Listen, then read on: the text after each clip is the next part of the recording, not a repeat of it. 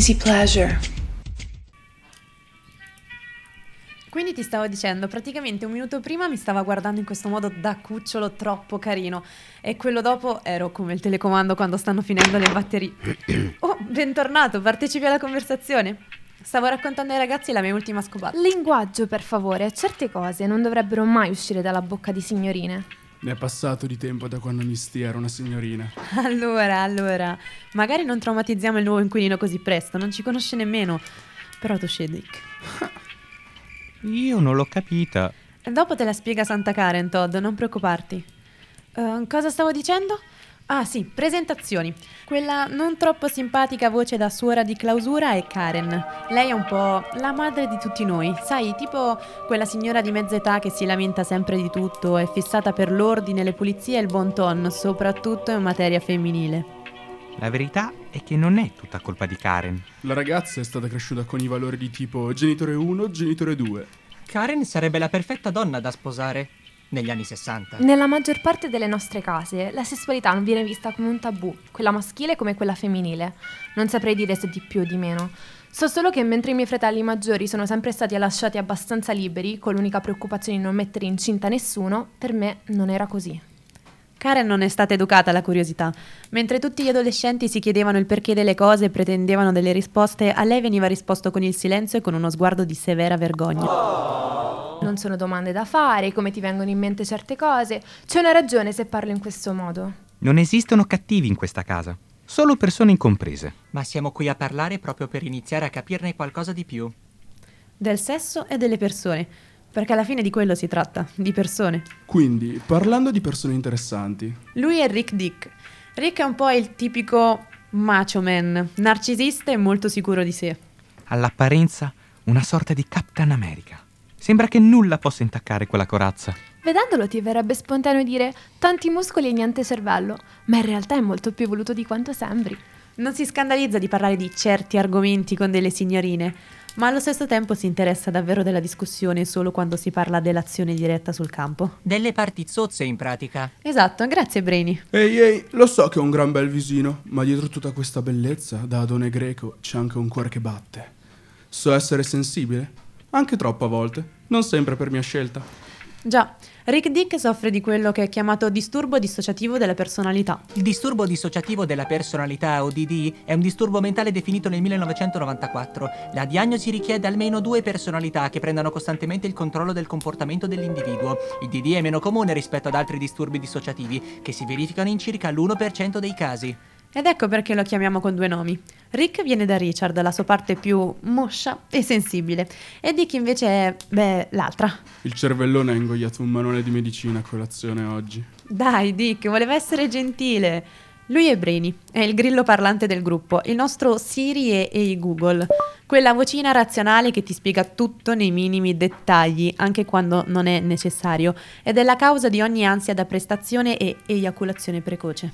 Almeno qui c'è qualcuno che ha tanto ai dettagli. La vita è una costante equazione tra spazio e tempo in cui intervengono continuamente miliardi di variabili e le relazioni sono la parte più complicata da analizzare. Prendete per esempio l'esperienza del primo bacio. Avete idea di quanti fattori bisogna tenere conto? C'è l'angolazione delle facce, il diametro dei nasi, l'umidità delle labbra, lo spostare i capelli e la mossa per capire se è stato dato il consenso. E poi altre 1000 domande. E se uno porta gli occhiali? E se poi non sono bravo? E le mani dove le metto? Cavolo, lo sapevo che non dovevo mangiare quella pizza tonno e cipolla ieri sera. Oh, rallenta, Speedy Gonzales, ti farei venire un attacco cardiaco al solo pensiero. Ok, forse è un po' troppo attento ai dettagli a volte, però è importante fermarsi anche a riflettere prima di agire. Sì, assolutamente, però qualche volta è importante anche riuscire a lasciarsi andare e godere del momento per godere in quel momento. E Misty, io ancora non avrei capito la battuta. Ah, giusto Todd, ma anche tu. Facciamo così, pausa caffè, una canzone e sarò di nuovo qui prima che uno di voi possa avere il tempo di dire...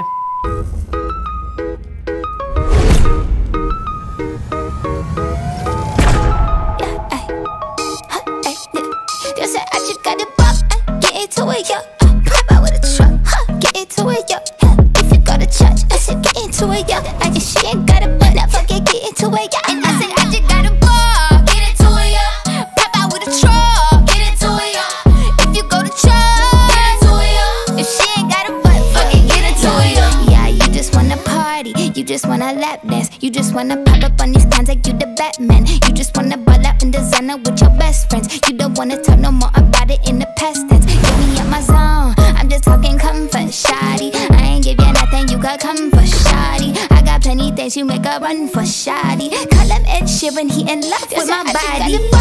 Get into it, yo, pop out with a truck, huh? Get into it, yo, hell, if you go to church. I said get into it, yo, and she ain't got a butt, I forget get into it, yo. And I said I just got a ball, get into it, yo, pop out with a truck, get into it, yo, if you go to church. Get into it, yo, if she ain't got a butt, fucking get into it, yo. Y'all need to get into the drip like a piranha. Y'all need to get into my drip like y'all need water. I mean, it's only head to toe, Balenciaga. I mean, y'all bitches better, y'all like Ariana. If they ever tryna knock up, put my foot up in your cock, call your mama and your papa like I'm finna take a dada. Turn that bitch into a soccer ball and rocka, rocka, rocka. Get into it like a suit and fuck a stock up like a rocka. Get into it, yo. Pop out with a truck, huh? Get into it, yo. If you go to church, I said get into it, yo. If she ain't got a butt, I forget get into it, yo. And I said I just got a ball. Get into it, yo. Pop out with a truck, get into it, yo. If you go to church.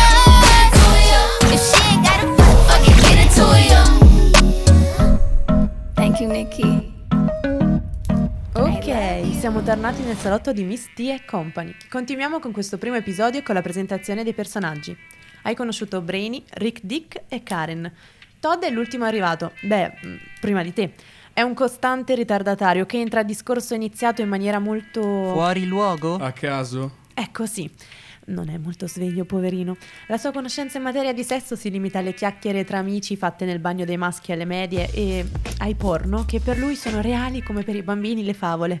Il problema è che è convinto di essere un super esperto e quindi tra un racconto e l'altro stiamo cercando di educarlo.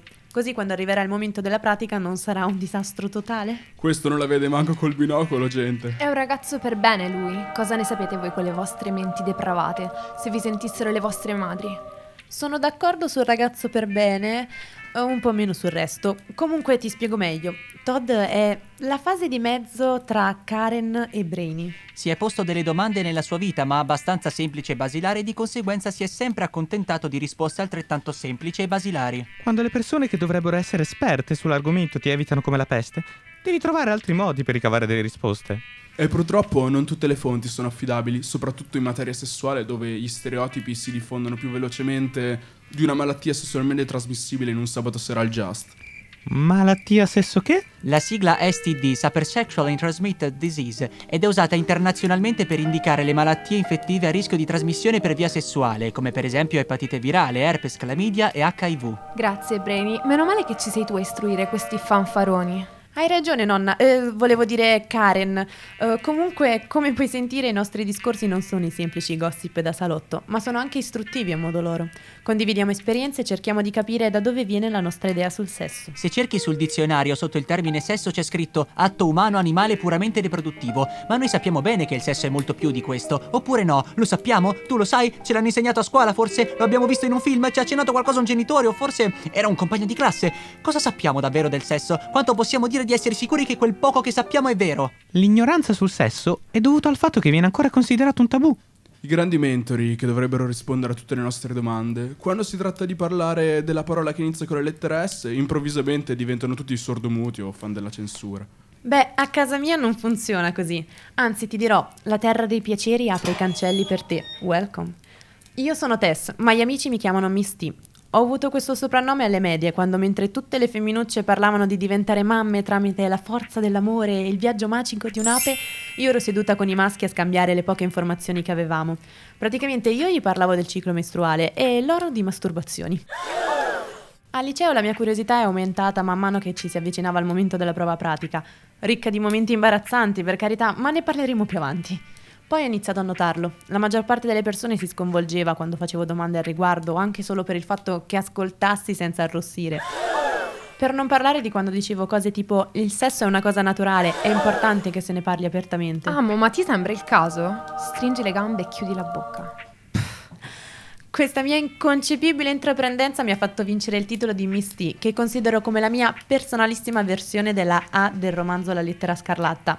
Insomma, sta per troppo. Meretrice. Perché una ragazza che parla di sesso è una ragazza facile, dovresti vergognarti. Se ci pensate, però, l'attista anche per tabù, perché per lei parlarne è facile, non perché sia un'esperta in materia. Ma perché non gliene frega un pene di chi la giudica? La conoscenza è uno scambio di informazioni. Se le persone parlassero di più tra loro, si risolverebbero molti più problemi. Se non c'è un'apertura mentale, non ci può essere un'apertura di gambe. Comunque, io sono la proprietaria di questo bordello di sciroccati, anche conosciuto come casa. Qui da noi in vetrina abbiamo genitali parlanti soggetti a disturbi dissociativi d'identità, verginelli saputelli accompagnati da una mente inquieta e iperattiva, ovviamente anche lei parlante, e una ragazza inopportuna con l'anima di una signora di mezz'età che si intrufola fin troppo spesso dietro ai miei microfoni a lamentarsi del mondo moderno e pretendendo la censura. Io sono la voce che gestisce questo luogo peccaminoso. Lei è la bocca della verità.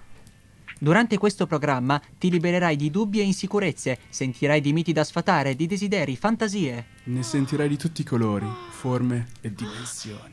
Insieme impareremo che il piacere può essere semplice, e dovrebbe esserlo, perché tesoro mio, il sesso è il dono più naturale del mondo e come ci insegnano da piccoli, ogni dono va condiviso. Allora siediti buono buono e presta attenzione.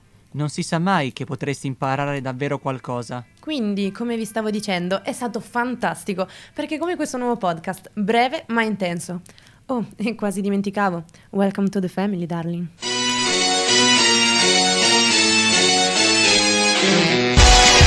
Avete appena ascoltato Easy Pleasure, a cura di Danila Ferraioli e Eugenio Cabrini, con le voci di Giulia Miccoli, Gabriele Serafini, Jacopo Foglia, Angelo Guarino, Danila Ferraioli.